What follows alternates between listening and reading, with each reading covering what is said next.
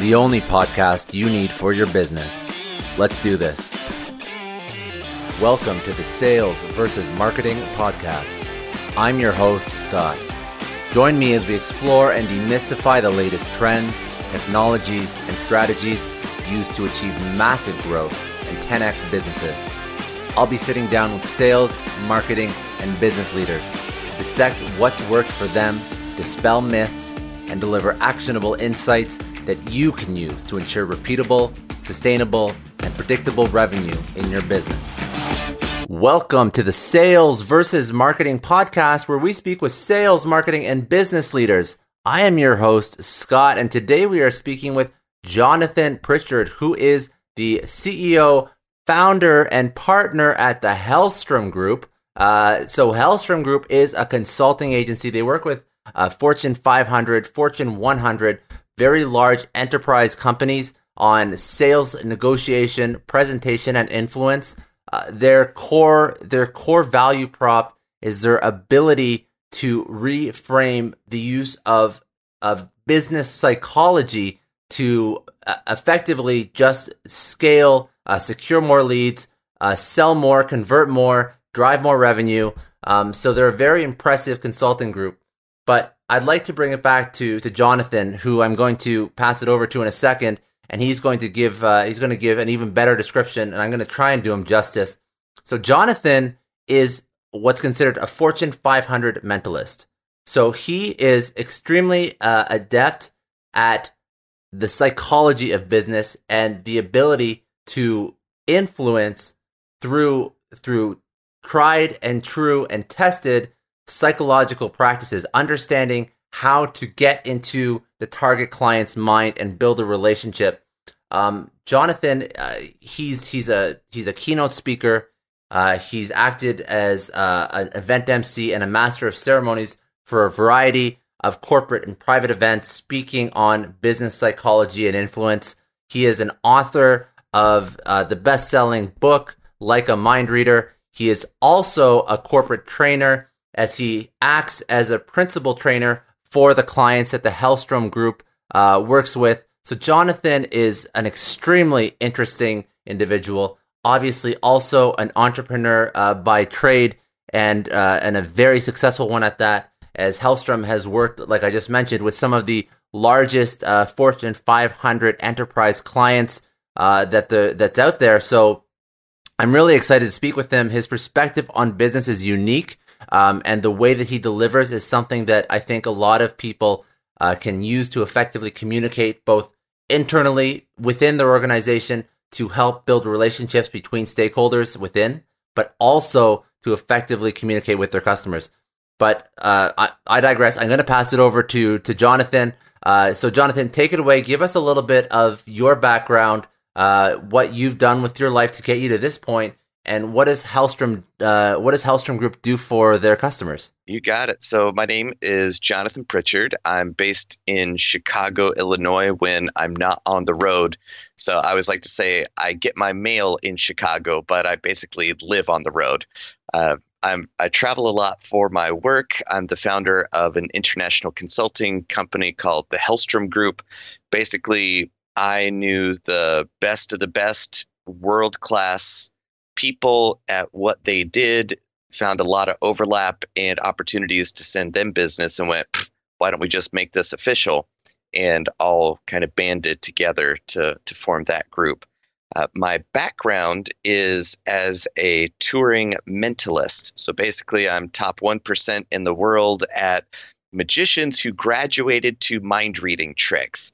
And I don't have the mojo. I don't have the voodoo. It's all just applied psychology, showmanship, and moxie, which is kind of the the secret cocktail of the business world now is influence and experiential marketing. It's like, well, yeah, I've been doing that since I was 13 years old.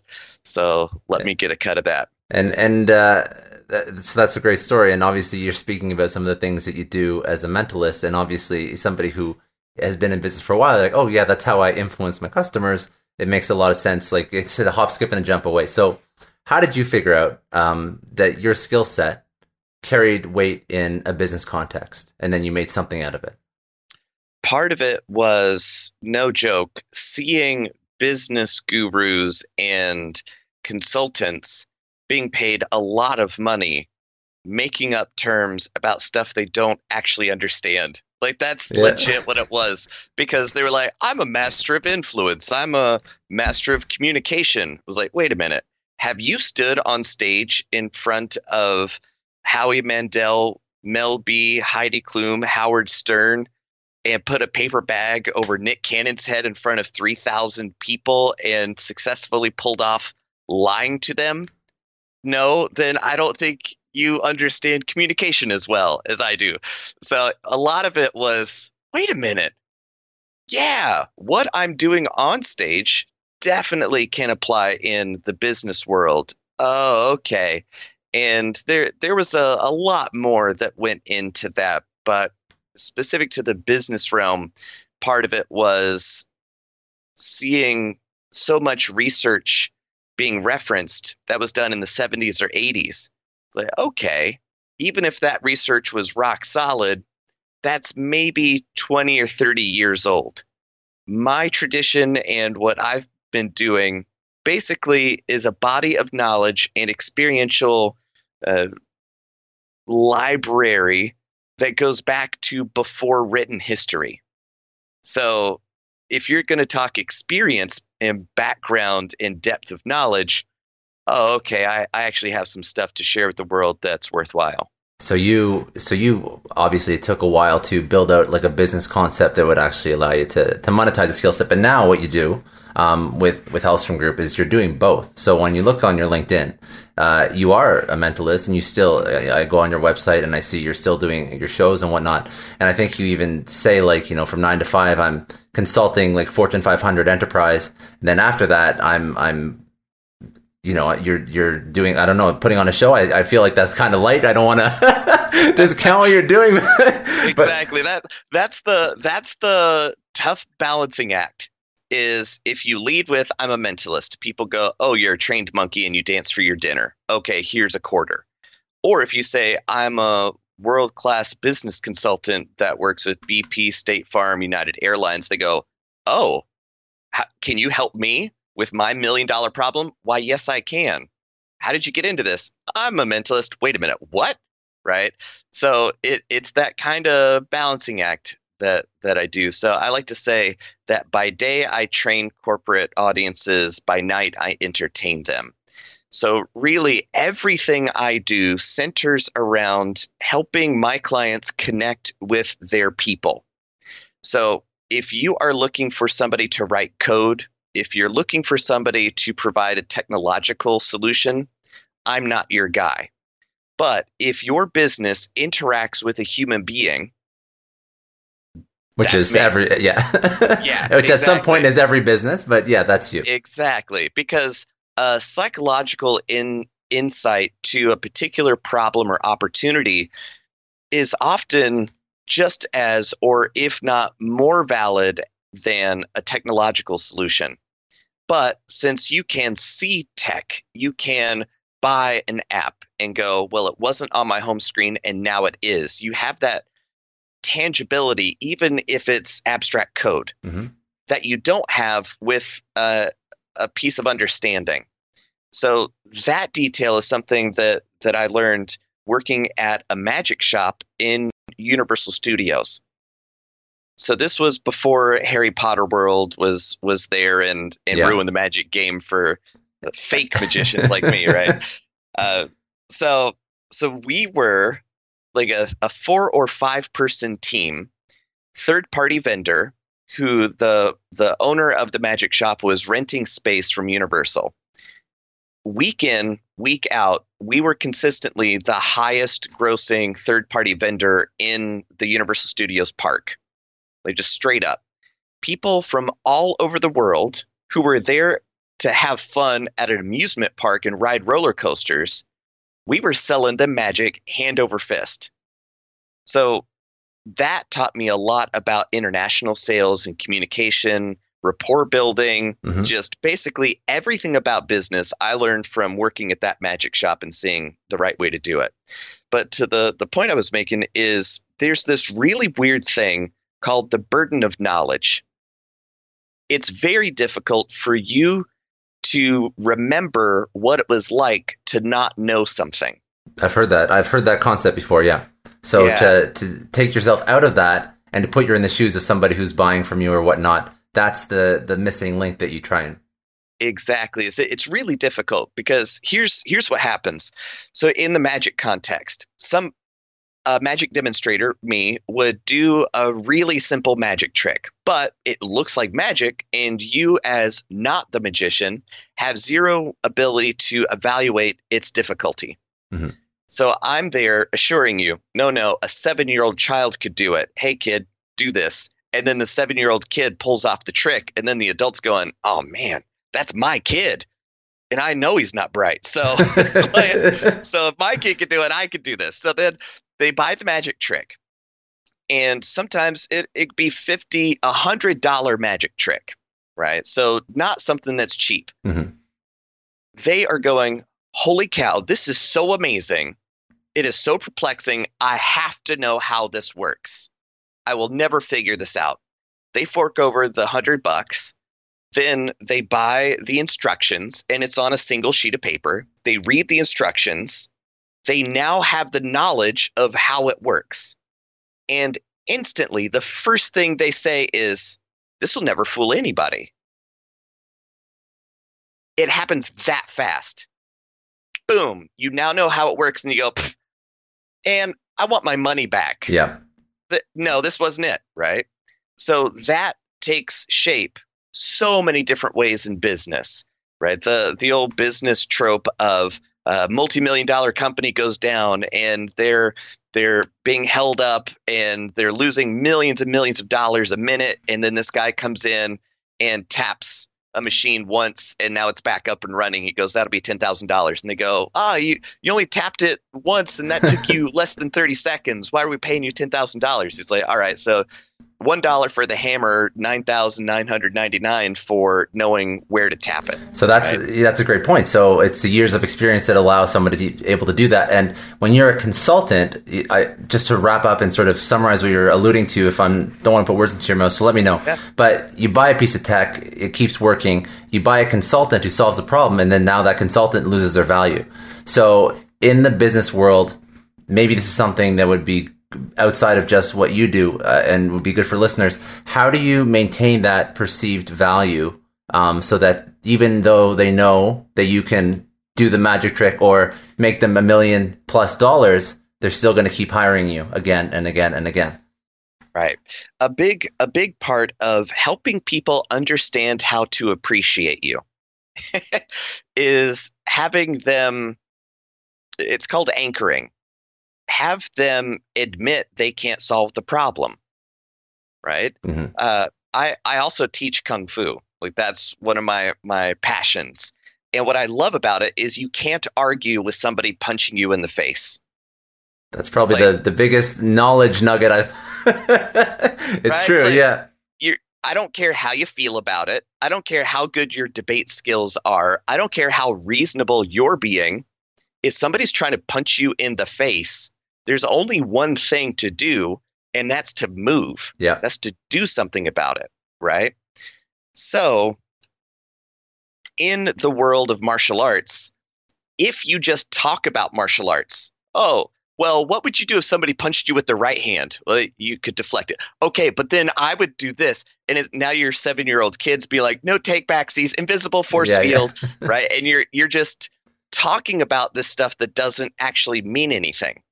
So then, really, the only way for a new person to understand they don't know martial arts is to just throw down mm-hmm. in a safe way that isn't actually going to damage them or hurt them, but have a context for them to try their best and realize it's nowhere near good enough. Only then, once their their uh, teacup has been emptied of what they think they know, you have to let them come to that point of yeah, there's no way I could beat this guy. There's no way I could solve this problem. I've been trying to solve this problem for six months, two years, and I still have it. I it's kind of like the alcoholic Alcoholics Anonymous. First step is admitting you're powerless against whatever it is, right? Yeah. So that step one is your client has to know that they they can't solve the problem you can solve and anchor that with some sort of for you it could be a ritual of okay how long have you been working with this? What have you tried doing this? Well what would be your best plan to solve it from here? And then have them admit in some way that yeah I, I don't know or it'll take too long just them admitting yeah i don't i don't have any clue. And so when then and that's and that's forward. when you have that value and that's when you can go. And like i don't how did you learn this? Because you don't have an upbringing in a classical business world. So all this stuff you're saying is very valid and you're bringing in all these analogies from from kung fu and magic which are all very relevant but how, like i just i want to know how you connected the dots because i find it like really interesting because i don't think like I've always worked in a, an organization and that's how I understand yeah. it. But if I was coming from the type of environment that you were, I don't know if I could connect those dots and then tie them back to a skill that I could actually monetize. That's what I find super impressive that you've done like successfully. So thank you. Uh, yeah. Uh, a lot of it is think of it like this. Um, my first paid gig was when I was 13 years old to do magic tricks at a company's summer picnic for their employees and family. So I got paid $200 to walk around the lawn and do magic tricks for people. 200 bucks. I was like, awesome. I'm never working a day in my life. This is fantastic. so kind of like my first corporate opportunity was was then. Yeah. Like who cares about child labor laws, right? so that was that was when I was 13 years old. Right now, I'm 36 years old. All right. So we do the math, carry the one. That's more than 20 something years of doing this. I've I, I've not had like normal nine to five trajectory. So since I was 13 years old, I've essentially had eight hours a day to myself to do whatever I want. And over that time, if if you kind of carry it out, I've essentially had something like 45 42,000 hours to myself. So if you're going by the 10,000 hour rule, I've had four and a half lifetimes worth of expertise of time yeah. on my own to get good at whatever I, I want. Right. Yeah. so yeah, it's kind of like I'm, I'm, I'm four and a half lifetimes old. That's how I don't, I don't know. I read voraciously. I talk to just the coolest, smartest people I could possibly find, and and find places that we overlap, yeah. places where we differ. How do you think about this? Uh, yeah, I'm I'm rabidly curious, and I'm more of a find similarities and connections than I am differences, really. Yeah. So when I read one thing, I go, "Holy crap! That reminds me of these eleven different things." And each of those, and it's this geometric progression. You're you're 100 percent right on that yeah. because if you start, if you read, if you if you speak to senior leaders, if you listen to podcast, whatever, you'll start to notice trends in things that yep. work, and you start to tie those things together. And it doesn't matter, you know, you can read any book you really want on sales or marketing or whatever, and you'll start to see repeating trends and whatnot. So that's kind of what you're what you're saying now. Like you just see those trends repeated and you apply. So, um, Hellstrom Group when you're working with clients, you're speaking about connection. Is it? Uh, I'm, I'm, looking at your website too as we do this, um, so I have a little bit of context. So you speak about engagement, lead qualification, training. Um, is is the connection with internal with employees? Is it with external stakeholders, customers? Um, what is it? So explain like when you that, go in, like what do you what do you do for a company? Yeah, that that if I if I can be so humble is the genius of it. Um, because really human connection is the most powerful force in your life, separate from business. Because to me, business is just life with dollars thrown in. So that that's it. So really, good business is good relationships. Good relationships are predicated on good communication skills. That's it. So the more effective you are as a communicator, the higher quality connections you can have with other people. Like that's it. Mhm. So internal employee satisfaction is usually a function of the leadership's ability to communicate their actual values, not just their stated values. So every company has stated and actual values. The ones with integrity, alignment, right, fully integrated, those are the same thing. What we say we value and what we actually behave in alignment with are those values. Mhm. However, most companies don't. We value honesty. Yeah, but Carl's been stealing my sales for the past six months. Oh, well, we can't do anything about that because he's our top salesperson. He's our top salesperson because he's been stealing my commission for six months. Yeah, well, we wish we could do something about it, right? Yeah. So there's the stated and actual. On the external side, companies have phenomenal opportunity to connect with their clients, their prospective clients. For me, my favorite way to help companies are companies that exhibit at trade shows.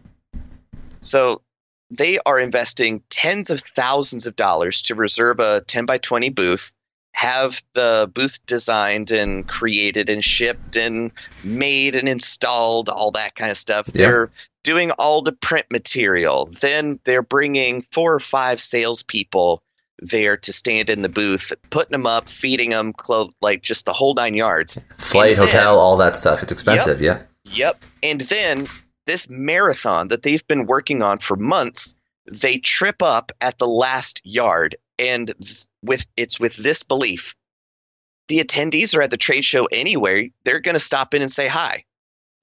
Right? That's that's like booking the the fishing trip, going down there, getting on the boat, having your pole and then going, "We don't need bait. The fish will just Jump into the boat. Yeah. Or, or Right. get on the get on the. Yeah. Exactly. right. Exactly. so so the way that the way that I help there is super niche. So what I do, well, I got to back up. When I was 13, right, uh, Yeah, yeah, doing yeah. the walk around magic stuff, I also learned how to juggle fire that summer, which was super cool. That is So that is very cool. yeah, it's like I had great parents. They're phenomenal parents. So then, uh, what I would do is I would go to the nearest city, which was Asheville. So Asheville, North Carolina, Asheville. Uh, so then I would go to just downtown, be on the sidewalk. I would juggle fire. A crowd would build. Then I would do kind of a magic show. That was before I specialized in mentalism. So I would do a magic show where I borrow a dollar, it disappears, and then comes back in the lemon that I was juggling eight minutes ago, that Mhm. kind of a thing, right?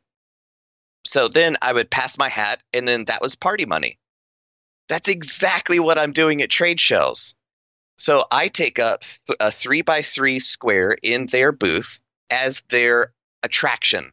So kind of their their mascot for hire, their spokesperson. So I work with the marketing and sales team to really understand what makes you guys different, what makes you better, what are your key marketing messages that you want to communicate that you can use to pre-qualify your leads. Okay. Then I custom script a presentation for them. So then at the top and bottom of every hour, I stand up on there and and I get two people to walk over, and then those two people, uh, somebody else is looking at them, and I, yeah, don't be shy, come on over. She's about to win a hundred dollars. They're like, what? so now we've got five people, and then yeah, come on in. Yeah, you, you're gonna want to see this. You're all gonna have a chance to win a hundred bucks. And just like, okay. So now you've got 15, 20 people. Then I transition into the the carefully scripted corporate presentation that mixes mind reading and amazement that you simply can't forget. Like it, it is unbelievable. And then we sneak in the the corporation, right? We sneak in the message. So the messaging and the branding are inseparable from that unforgettable experience. I think. So then oh no, keep. I was going to say that's genius. I, I I love where this is going, and I think it's a Yeah, super cool idea. So keep no, keep going. It is it is really cool. And then I go, and thank you so much. That is all I have for you. However, these guys have some free giveaways for you that you could use to fool the people at the bar tonight. You, it'll be great. You're going to have a great time. So if this, what we talked about, is up your alley, then come on over and talk to these guys. If not, here's your free tchotchke. I'd love to see you later.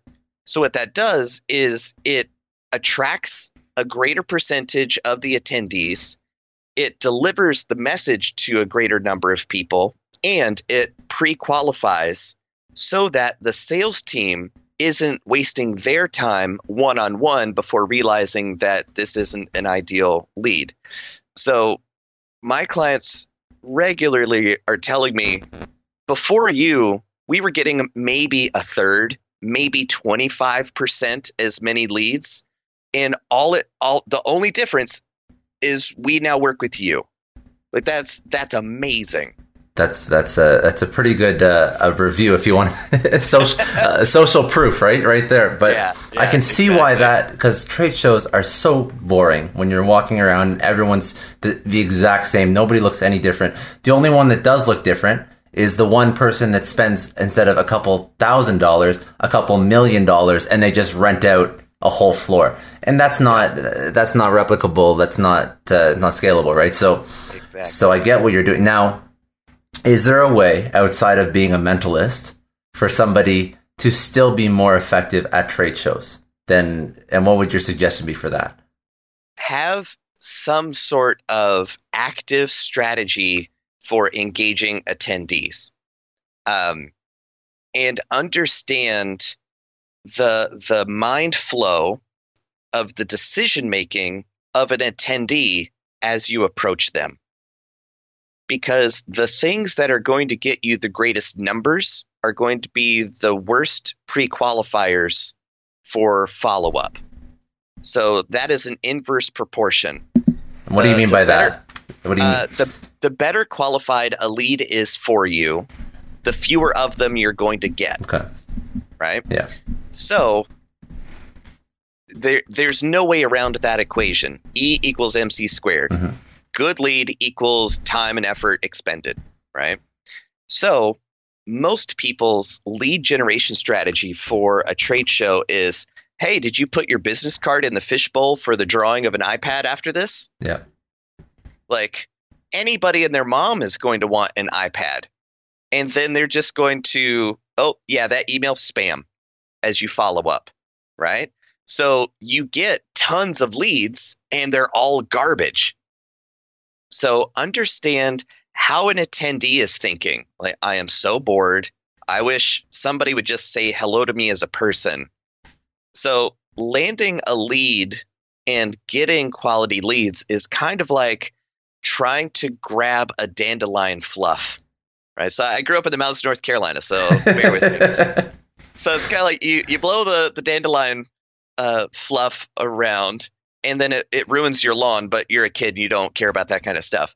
But if you reach for it directly, the the pressure wave in front of your hand pushes it away because mm-hmm. you're trying too hard. But if you see which way it's blowing and just kind of put your hand there, it'll land there. So you just have to be a human being who takes the initiative to not have such a direct aggressive stance because you don't want to push them away, but yeah. then you don't want to be too passive. So uh, the way I've I've kind of approached it is connect with them as a human being first. You know, just it's totally disarming. it's sad, but it's true. And what you're saying is a strategy. Obviously, you know, you're building that out as a trade show strategy. But what you're saying, I'm sure you've if you've worked on larger campaigns, you you communicate the same message because what, regardless of if it's on social, if it's on a cold call, it's on a cold email, it's at a trade show. If you're human with the person, it's it's just going to be a better experience for the customer, like ten out of ten times. And exactly. people just don't get that. So that probably brings you back to teaching people how to communicate properly. Right. And and to just be genuinely interested in other people and open to the experience of that other person beyond the social protocol of how are you doing good actually, my wife just divorced me because she's cheating on me with my brother, and now Thanksgiving's coming up. But right, like I, I didn't actually want to know about that. Right? but if that's what happens, then go. That must that must be a tough spot right now. Yep. Uh, So how are you even here right now if that's what you got going on? And now you're right back on track, right? Just like, wow, you're resilient. So you got to make those numbers. What kind of numbers are you looking at? Okay, well, what what's the biggest thing other than uh, everything you got dealing with back home? But what's the situation? Because I can't help you there. But actually, I, I've I have some thoughts for clients who have been in a similar situation in your business. So here's what I'm thinking. Then they go, man, you just explained that better than I ever could. And I've Yeah. been in that, that situation for two years. And at least the one thing, God forbid, my wife's cheating on me with my brother, but at least my business isn't going down the toilet anymore. so- exactly, exactly. Step one, Yeah. lawyer up, real good like, and then and then start working on your business. Do you think? Um, do you think the trade shows are one of the uh, most mishandled opportunities in terms of of companies' marketing dollars spent overall? It it very well could be. It very well could be. Um, because social media and social media advertising has been the new hotness for quite a while now. And influencer marketing and, and all that kind of stuff still garners a ton of money. However, it, it I know a lot of entrepreneurs listen to this show, and NetSuite has been a huge supporter for entrepreneurs, for business owners, because there's one thing that we all know business is about making money and it's about your bottom line. And the less you spend on the nuts and bolts of running your business, the more profits you keep. But these days, everything is costing more supplies, people, shipping. It squeezes your margins. And I've been there, juggling multiple systems for finance, inventory, you name it each with its own costs and its own set of headaches. That's why I made the switch to NetSuite by Oracle. It's changed our company. Think about it. NetSuite is one of the top financial systems out there. It puts your whole business on one platform accounting, finance, the works, one data source for everyone. There's no more mismatched info. And because it's in the cloud, it slashes your IT costs. No more servers, no more updates. Just access NetSuite from anywhere. With one integrated suite, your overhead drops big time. And here's the real win efficiency. Everything's connected in NetSuite. Costs are ridiculous lately. Find a proven way to reduce your expenses and get better performance out of your team. It's a no brainer, and that's what NetSuite offers. Over 37,000 companies have figured this out already. You have to join them. Right now, through to April 15th, NetSuite's got an incredible, flexible financing plan. Check it out and see the savings yourself at netsuite.com slash Scott Clary. That's netsuite.com slash Scott Clary. I don't know about you, but the idea of being harassed, scammed, or even worse, all because somebody found my personal information online, that's terrifying. Our political opinions, our addresses, even stuff about our families, it's out there for anyone to grab. And did you know that data brokers are allowed to sell information on over 98% of Americans? It's scary stuff. That's why I've partnered with Delete Me. I personally use Delete Me. They're a big friend of the podcast because I put myself out there online. So safety is a huge concern. It's really scary how easy it is to find someone's details and information, but Delete Me creates a layer of protection that we all need. You tell Delete Me what you want gone, and they make it disappear from those sketchy data broker sites. And Delete Me doesn't stop. They constantly monitor the web to keep your information off those lists. It's like having a privacy watchdog that never sleeps. You need to take control of your data and keep your private life private by signing up for Delete Me. They're giving a special discount for all Success Story podcast listeners. Get 20% off your Delete Me plan when you go to joindeleteme.com slash success and use promo code success at checkout. The only way to get 20% off is to go to joindeleteme.com slash success and enter code success at checkout. J-O-I-N-D-E-L-E-T-E-M-E dot com slash success. Hey everyone, I just want to take a second and thank the sponsor of today's episode, Heaven Hill Bottled in Bond Bourbon. Now, I don't have a lot of liquor sponsors on this show. Heaven Hill Bottled in Bond is actually one of my favorites. I've drank it for a few years now, and this is why we actually decided to work together. Heaven Hill Distillery, family owned since 1935, is a great entrepreneur story too. So there's five brothers. They filled their first whiskey barrels back in 1935, and their legacy still lives on today. Heaven Hill Bottled in Bond is aged over seven years. That's three more than required by the Bottled in Bond Act of 1897. This means the best quality, the best purity, and the best consistency. This is not just average bourbon. It's the winner of the double gold medals at multiple 2023 World Spirits competitions, and they've won the very prestigious Triple Still Award. It's a very big deal in the liquor and bourbon world. Heaven Hill Bottled in Bond boasts an exceptionally smooth oak flavor, while its aroma offers a sweet blend of caramel and smooth vanilla. If you love bourbon, you need to try Heaven Hill Bottled in Bond. Available nationally, look for a bottle at your local store. Heaven Hill reminds you to think wisely, drink wisely. Think back to your last few days in the office. Did any of them leave you feeling really accomplished? Not the kind of day where you're running around like crazy, but where you've made real progress on something that matters. Because being busy doesn't always mean being productive, and I bet you we've all been there. And maybe it's time to rethink what it means to get things done.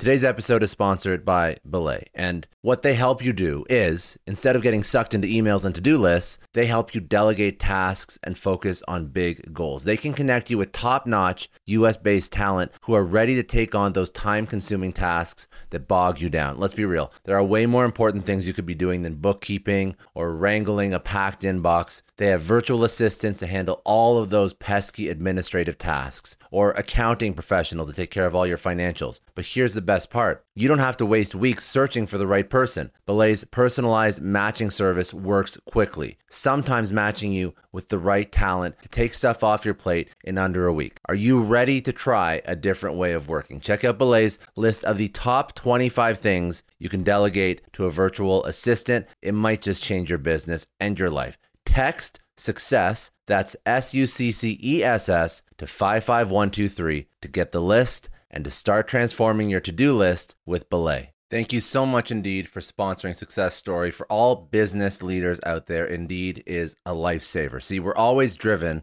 by the search for better, but when it comes to hiring, the best way to search for a candidate isn't to search at all. Don't search, match with Indeed. If you need to hire, you need Indeed. Indeed is your matching and hiring platform with over 350 million global monthly visitors, according to Indeed data, and a matching engine that helps you find quality candidates fast. You're going to ditch the busy work and you're going to use Indeed for scheduling, screening, messaging so you can connect with candidates faster. And Indeed doesn't just help you hire faster, 93% of employers agree Indeed delivers the highest quality matches compared to other job sites, according to a recent Indeed survey. Leveraging over 140 million qualifications and preferences every day, Indeed's matching engine is constantly learning from your preferences. So the more you use Indeed, the better it gets. Join more than 3.5 million businesses worldwide that use Indeed to hire great talent fast. And listeners of this show will get a $75 sponsored job credit to get your jobs more visibility at indeed.com slash Clary. Just go to indeed.com slash Clary right now and support our show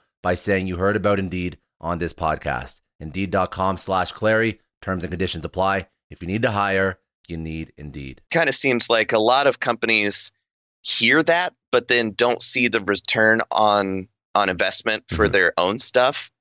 So to me, trade shows are still the the 500 pound gorilla of of good business because there's even we are doing video chatting yeah. and and I'm making good eye contact with you, right? Yeah. So you know that I'm right here with you. I'm not looking at you. I'm looking at a camera. You for me is down here. So for me to make eye contact, I lose eye contact with you, right?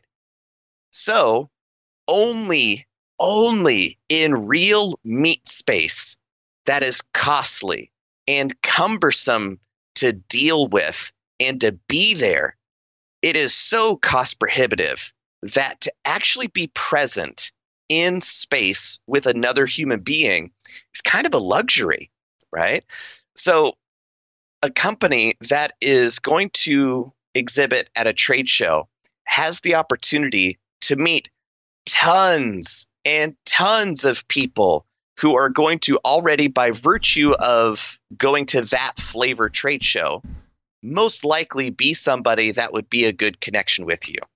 So, when done right, you basically can leapfrog a year or two's worth of cold calls and and social media marketing and just wham in 3 or 4 days you just made enough leads to to float your business for yeah. the next next year, right? Yeah. So so a lot of companies understand only the pressure side of it. Holy crap, we are investing so much money in this. We have to get these leads out of this. We got to suck it dry. We got to get every drop of leads out of this, right? So then they come in with too aggressive approach and then you you need what we got. Yeah, you do. Come on in. you're yeah. like, yeah, no thanks, buddy. So so that's why having a professional presenter who can deliver your your message like I I haven't figured out a better analogy, but I don't like this one that it's like a vaccine. So they're they're experiencing a show and fun and then they're secretly being delivered the the payload, right? The marketing message, yeah. the the brand that they that now is with them. Like they can't forget it, right? So so when I do a good job, like for myself, attendees think that my client is so lucky to have an employee like me. Yeah. Boy, they sure lucked out by having Jonathan on their team. Boy, every company wishes they had a Jonathan, I bet because everybody thinks, oh, Carl's funny around the water cooler, so we'll just have Carl be our trade show guy. Uh, no, man. No. It's like you might you might go to 5 trade shows a year. Like most businesses don't do 20 or 30. Like DHL or or like the United States Postal Service, like those huge businesses that go to every industry possible and they're doing 60 or 70 a year. We're not talking about them. But the companies that go four or five times a year, even if that guy has been going to trade shows for four or five years in a row, run the numbers, that's okay, he's been to 20 trade shows. Or you could go with the professional who does 50 a year for the past four or five years. Hmm. Okay. What's the better investment in your business? I don't even think I don't even think a lot of people realize because I've, I've I've gone to I've gone to tons of trade shows. I don't know hundreds, probably quite a few trade shows over my. I didn't know that people like you even existed. So exactly, exactly. it is it is such an unheard of yeah Martian idea and it is like a secret weapon so it is difficult to get clients to share the good news. No we we can't have you getting booked up. We we have to have you at our trade show. So we don't want to get in a bidding war yeah. for your time so we're not going to tell people how great you are. It's no it's a, it's a it's a very cool idea and i and i i definitely see the value prop. I can totally see how it could be effective.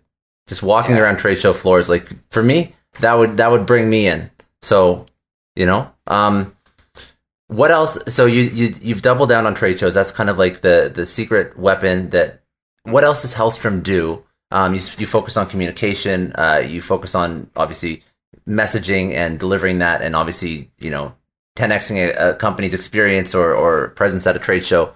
Um, is there other facets that are part of? Because when I look on the site, there's a couple different things. And you have a, a really strong team. It looks like too. Thanks. Yeah, uh, I, I kind of see it as a slider, as entertainment and education.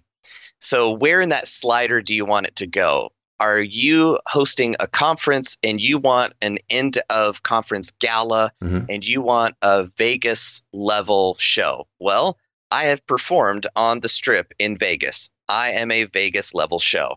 So I can be there to be the evening's entertainment doing a, a Broadway level interactive mind reading show that'll just knock everybody's socks off. On the other end of it is the education and training piece mm-hmm. of it. So, doing training workshops. Maybe a company, one, can't afford me, or two, uh, just wants me to teach their team how to be more engaging. Mm-hmm. So then, uh, one of one of our partners, uh, Joe Joe Friedman, has been a corporate trainer for ever. So his specialty is delivering two day workshops for up to 16 people on four topics. So you can book book us to teach how to sell more effectively, how to negotiate more effectively, how to present more effectively. That's really good for CEOs, especially of startups, mm-hmm. because you are the company and you're out there dancing for dollars. Yeah. So if you're not a good presenter, I don't care how good your tech background is, if nobody can understand your value proposition, well then investors aren't going to find you. Uh, that's also useful for the engineering departments.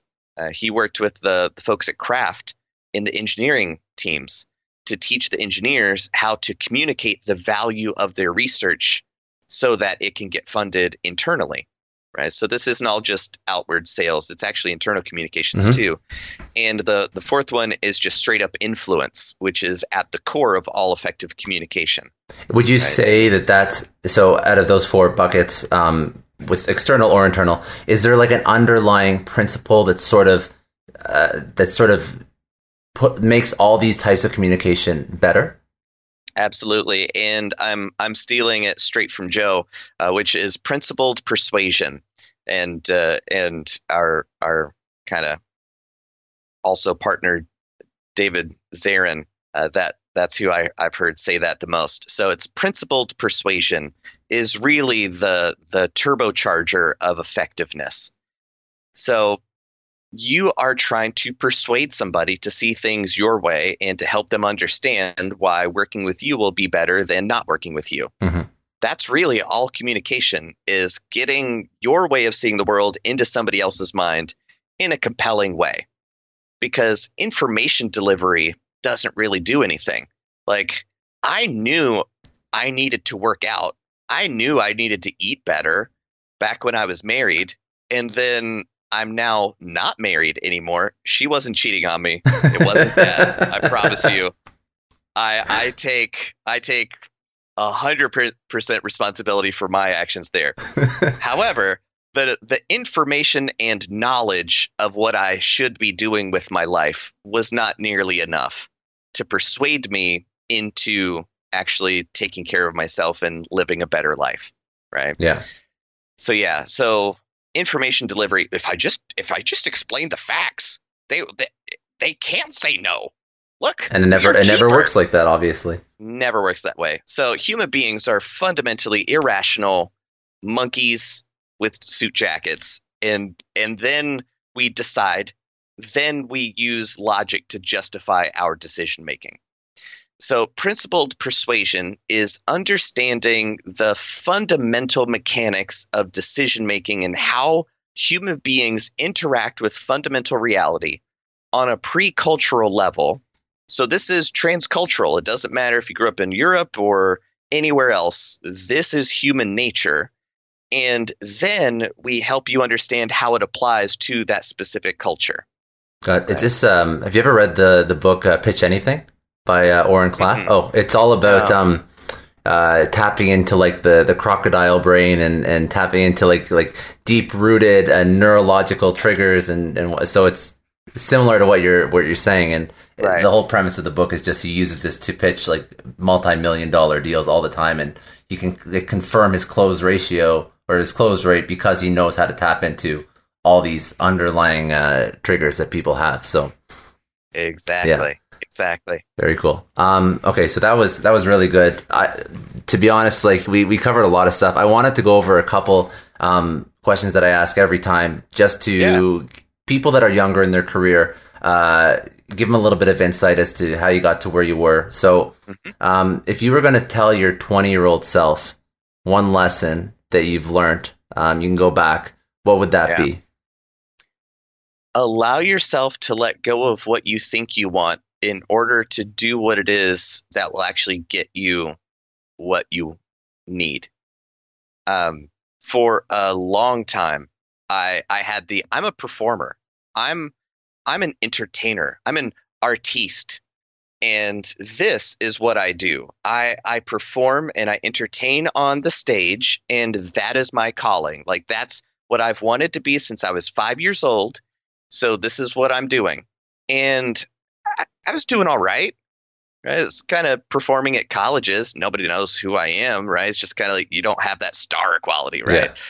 So, so I was limping along, barely making it, and then I I allowed myself to even entertain the idea of, hmm, maybe this corporate consulting thing isn't so bad, right? I'm not selling out; I'm buying in, yeah, right. So, so giving up the identity of entertainer and putting that down and allowing myself to say, I'm really good at helping people connect in a fun, memorable, meaningful way. Okay, that's actually what I'm good at. The shape that's taken until now is as an entertainer. However, that skill of helping connect people, that is massively valuable. And it was only at that point that I started actually doing more of what it was I was trying to do as an entertainer. Mm-hmm. More traveling, more cool friends, more cool opportunities, awesome clients. Right? It's just it's just super cool. So if if you aren't getting what it is that you want, it's probably because you're trying to think about being something that isn't serving you well. And I think that that's the the line that a lot of people are afraid to cross because if they don't cross it and they don't see what's on the other side, they're like, "Oh, I'm giving up on my dream." Well, look at you. Uh-huh. Now you've incorporated your dream and you're you've done it exponentially better than what you were doing before because you thought outside of this this almost like blinders on vision that you had for yourself. So it's not giving Yeah. up. It's just growing. And that's where Ex- I th- yeah. Exactly. Convincing yourself you're living the dream when it's actually a nightmare is psychotic. Okay. So if you're miserable living your dream, you've bought into that lie that you have to suffer for your art. It's like, nope, you don't have to. You're not helping anybody by not even being able to help yourself. Yeah, that's good. That's good. Um, biggest. Okay, so within uh, your industry, let's say your industry or your your your niche is is helping people communicate. What are the biggest issues that you see with communication um, with either external or internal stakeholders that uh, the like it's just like rampant and, and you wish it would stop yesterday? I, I wish I remembered who said this off the top of my head. It would make me sound very witty. um, but uh, quotes are, are sufficient stand in for wittiness. Um, so the, the biggest obstacle to communication is the illusion of it having happened. I said these words, therefore you understand what I'm I'm pointing to. Nah, man. Nope. Like I'm a I'm a world class communicator and I still have disagreements with my girlfriend. Right? It's just like, how could, right? It's just Yeah. like, come on, guys. And, and this is something else I stole from Joe uh, because I heard it so much. He'd be like, professional communicators, everybody, please don't try this at home. Because even even the even the world experts still screw it up. yeah, So the the fact that we're both speaking English is not enough qualification for being a good communicator. So being willing to ask more questions, even if you think you've asked enough, you haven't even started yet. So the the person uh let me yeah, are we what are you looking for? I can't believe I don't have a deck of cards within arm's reach here. Right. If you if you Um, want, I can. Um, I, I got it. you I got, it? Okay. Yeah, because um, there's a, a saying that most people have heard, but they don't understand it quite right. So, uh, you and I are going to go through a just a, a quick process of elimination. Okay. Don't don't think about it. Just first thing out of your head. So, if you're going to take the cards out of a card box, and you could take out the black cards or the red cards, which color would you take out? A red card.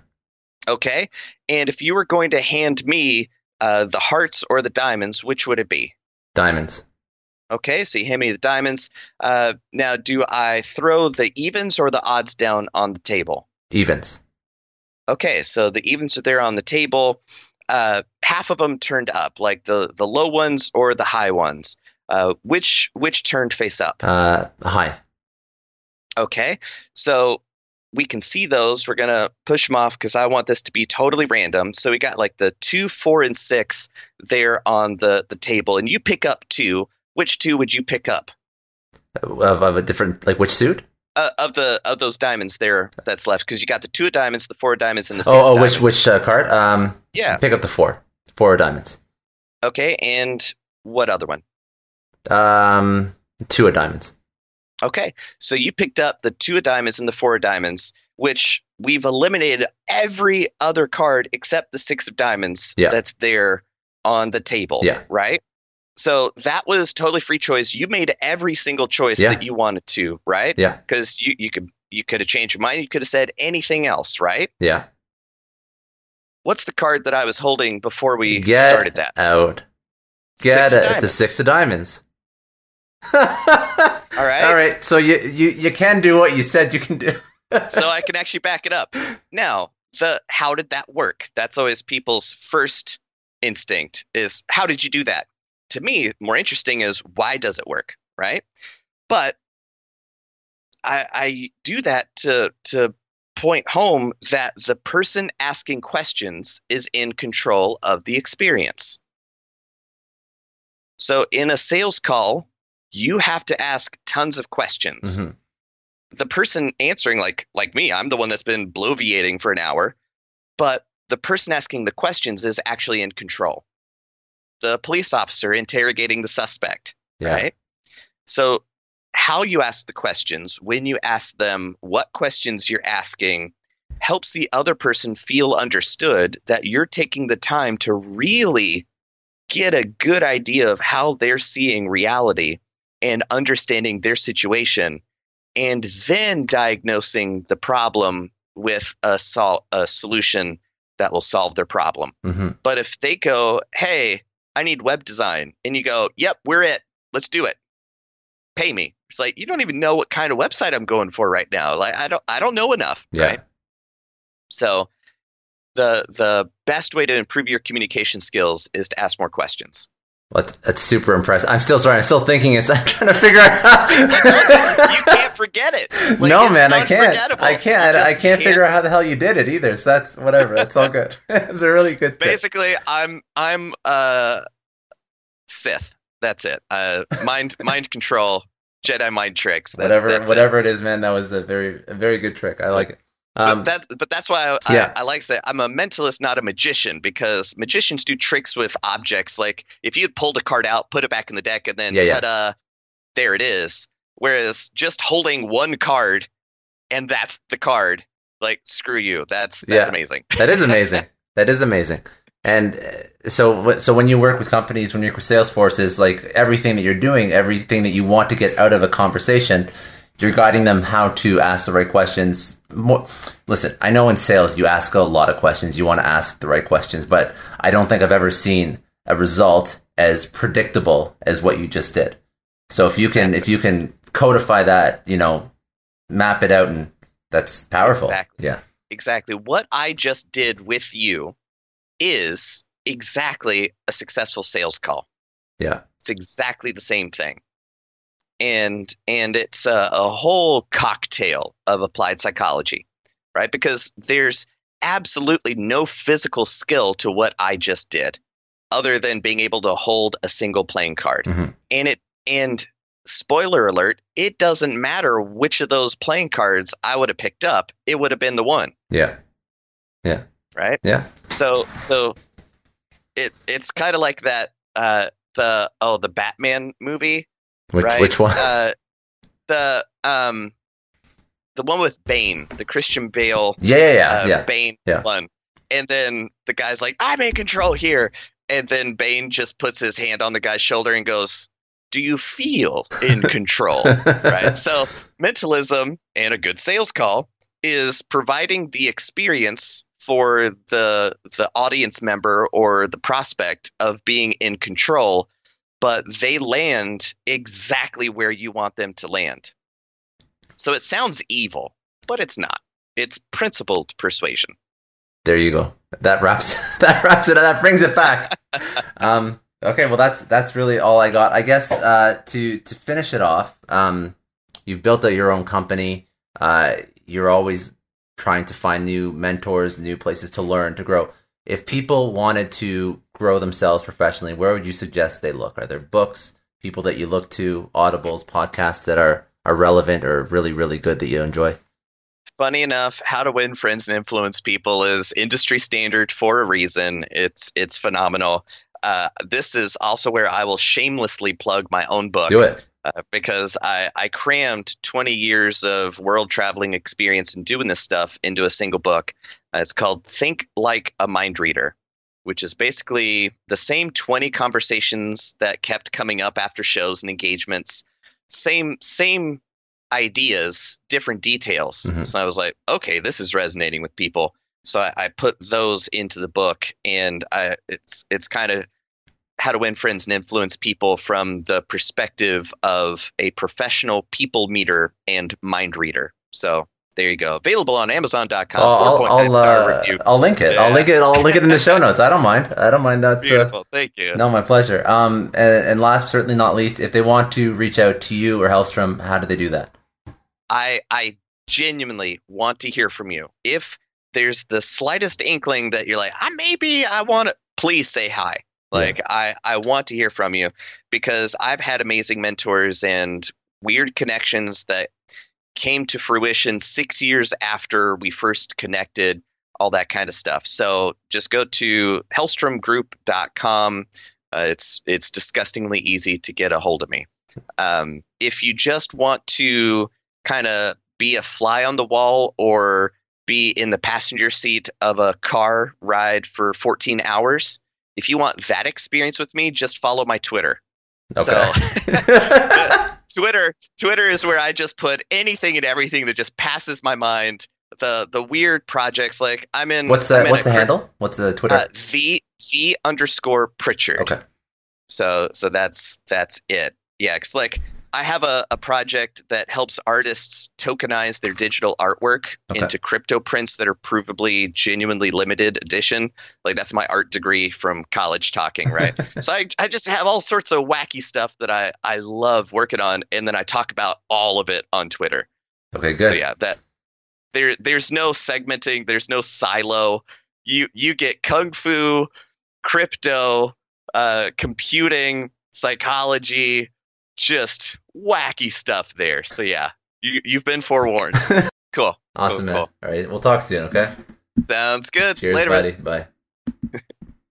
so you heard it from the man himself, the first ever podcast guest to uh to dupe me with magic. Uh, he is he is a, he definitely practices what he preaches. He is a master of his art, and it was a great interview. Um, the his ability to leverage uh, human psychology and and merge that with true business processes is something that was was very very impactful to me. And i think that obviously that's why he's been so successful. Uh, this has been another sales versus marketing uh, where we interview sales marketing and business leaders. I'm your host scott and i really do hope you enjoyed this week's episode. If you haven't already please hit like please hit subscribe leave some comments leave some feedback you can leave any rating you want as long as it's a five star rating. Uh, if you haven't already, uh, please share this podcast with your friends, your family, your coworkers, your peers, anybody who you think would have value. You can download the podcast wherever you can download podcasts. You can also go check it out on YouTube. Uh, and if you have any guests that you think should be on the podcast that I should interview, you can email me directly, sdouglasclary at gmail.com or linkedin.com slash in slash S Douglas Clary, and I will have them on the show. That's all I got for today. Everybody have a great week. Have a productive week, and we will talk again soon. Bye now. Welcome to Scott's Thoughts, where we dissect the interview we just had on the Sales versus Marketing podcast. So this week we spoke with Jonathan Pritchard, and there's two points that he spoke about that I really want to drive home. So Firstly, he spoke about the burden of knowledge. Why is this point so important? Well, quite simply, it's because you have to maintain your value as a company, as a founder, as a sales rep trying to pitch a product. You have to maintain that value.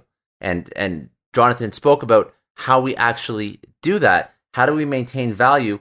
Well, we have to help people see that they have a problem first. So traditional solution selling dictates that we're solving problems. Uh, you can also look at other sales models like the challenger methodology, where you are actually positioning problems in the customer's business they didn't even know they had. Uh, so to get over that burden of knowledge, uh, you're not just solving a problem, you are reinfor- you are you could be finding it for the customer and you could be reinforcing it and extrapolating that concept into sales. Imagine how impactful and how powerful it will be if you can understand and and educate the customer on a problem they have in their business that either they weren't aware of or that they were aware of but they weren't aware of the impact of it. And then once they trust you and you've built that relationship and they they know that you understand their business because you were able to help them realize the the gravity of a problem they have the next steps it just so happens that you have a product or a solution that solves that problem and they will be the ones buying from you because you are the ones that presented presented the problem to them, cared enough about their business to find the problem, and obviously are much more than just somebody pitching over a feature or a benefit or the lowest price. You are now a consultant. Uh, the second piece that Jonathan spoke about was the missed opportunities at trade shows. So trade shows are obviously something that companies partake in but from Jonathan's experience and from my personal experience, it's a missed opportunity given the amount of money spent to get a booth. It can range from tens of thousands of dollars to millions of dollars, and there's no extra emphasis given at at the at the final stage when you can actually speak to customers, convert customers. Uh, everybody just assumes that because they're all at the trade show, uh, they're going to be listening to your pitch. So what Jonathan speaks about, what his company actually does for companies, is they do trade show lead generation. They position themselves at trade shows and give an experience to your customers walking around the trade show floor that they would usually not get from a sales individual or a product uh, product manager that works for the company because they've done this so many times. They know the best way to present and to engage with an audience. Now, what you can do if you're not hiring Jonathan, which, you know, it's something to think about because obviously he's very good at what he does. Uh, but if you aren't going to hire Jonathan, the takeaway message here is trade shows are still an important industry event. They can be massively, uh, uh, they can be, they can, they can uh, be math- massively beneficial in terms of leads and revenue. But just have a plan on how to differentiate yourself on how to engage with customers, on how to excite customers, and on how to give them a memorable experience because you are getting FaceTime with them. And that is something that in the digital age is very hard, very expensive to get. So when you have the opportunity to get FaceTime with a customer, don't waste it. Have a plan to actually give that customer an experience that, that is truly outstanding, remarkable, and then obviously layer that with uh, your corporate and your marketing, meth- uh, your messaging and your sales messaging, and that will be uh, that'll be a trade show worth spending money on, and that will obviously lead to increased leads generated, uh, increased uh, increased conversions, and uh, increased revenue. So that's some very helpful takeaways for uh, for people that are listening that engage in trade shows um, or that are thinking if you're a smaller company on uh, how to make the most of my dollars spent to get the most uh, return on my investment when I invest in a booth at a trade show. So those are two great takeaways. Uh, both of them I haven't heard on this show yet, uh, so that's why I wanted to to reinforce and and just speak to them. But anyways, that's been another Scott's thoughts. That's all I have today. I hope you enjoyed the podcast. Uh, as always, have a great week, have a productive week, and we will talk again soon. Bye now.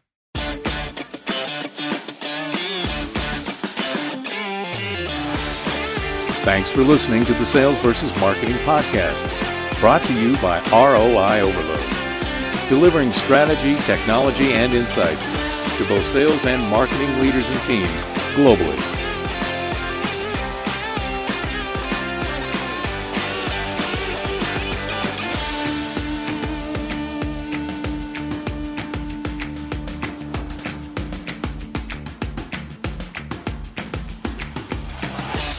I know a lot of entrepreneurs listen to this show, and NetSuite has been a huge supporter for entrepreneurs, for business owners, because there's one thing that we all know Business is about making money and it's about your bottom line. And the less you spend on the nuts and bolts of running your business, the more profits you keep. But these days, everything is costing more supplies, people, shipping. It squeezes your margins. And I've been there, juggling multiple systems for finance, inventory, you name it each with its own costs and its own set of headaches. That's why I made the switch to NetSuite by Oracle. It's changed our company. Think about it. NetSuite is one of the top financial systems out there. It puts your whole business on one platform accounting, finance, the works, one data source for everyone. There's no more mismatched info. And because it's in the cloud, it slashes your IT costs. No more servers, no more updates. Just access NetSuite from anywhere. With one integrated suite, your overhead drops big time. And here's the real win efficiency. Everything's connected in NetSuite. Costs are ridiculous lately. Find a proven way to reduce your expenses and get better performance out of your team. It's a no brainer, and that's what NetSuite offers. Over 37,000 companies have figured this out already. You have to join them. Right now, through to April 15th, NetSuite's got an incredible, flexible financing plan. Check it out and see the savings yourself at netsuite.com slash Scott Clary. That's netsuite.com slash Scott Clary. I don't know about you, but the idea of being harassed, scammed, or even worse, all because somebody found my personal information online, that's terrifying. Our political opinions, our addresses, even stuff about our families, it's out there for anyone to grab. And did you know that data brokers are allowed to sell information on over 98% of Americans? It's scary stuff. That's why I've partnered with Delete Me. I personally use Delete Me. They're a big friend of the podcast because I put myself out there online. So safety is a huge concern. It's really scary how easy it is to find someone's details and information, but Delete Me creates a layer of protection that we all need. You tell Delete Me what you want gone, and they make it disappear from those sketchy data broker sites. And Delete Me doesn't stop. They constantly monitor the web to keep your information off those lists. It's like having a privacy watchdog that never sleeps. You need to take control of your data and keep your private life private by signing up for Delete Me. They're giving a special discount for all Success Story podcast listeners. Get 20% off your Delete Me plan when you go to joindeleteme.com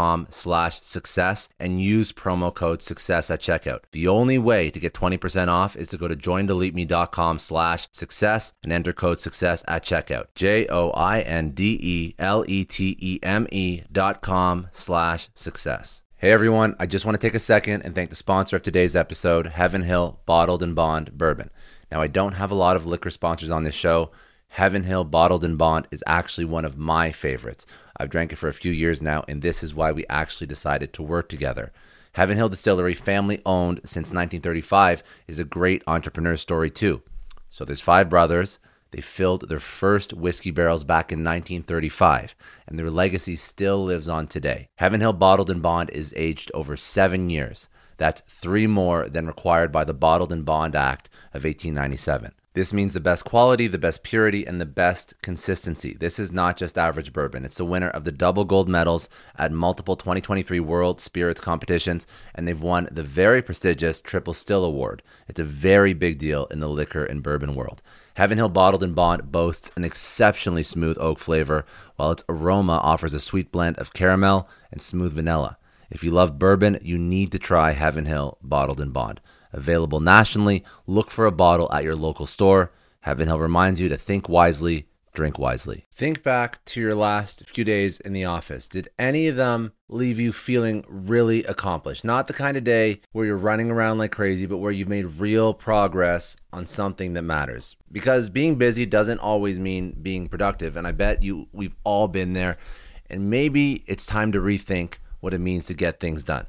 Today's episode is sponsored by Belay. And what they help you do is instead of getting sucked into emails and to do lists, they help you delegate tasks and focus on big goals. They can connect you with top notch US based talent who are ready to take on those time consuming tasks that bog you down. Let's be real, there are way more important things you could be doing than bookkeeping or wrangling a packed inbox. They have virtual assistants to handle all of those pesky administrative tasks or accounting professional to take care of all your financials. But here's the best part you don't have to waste weeks searching for the right person. Belay's personalized matching service works quickly, sometimes matching you with the right talent to take stuff off your plate in under a week. Are you ready to try a different way of working? Check out Belay's list of the top 25 things you can delegate to a virtual assistant. It might just change your business and your life. Text success, that's S U C C E S S, to 55123 to get the list and to start transforming your to do list with Belay. Thank you so much, Indeed, for sponsoring Success Story. For all business leaders out there, Indeed is a lifesaver. See, we're always driven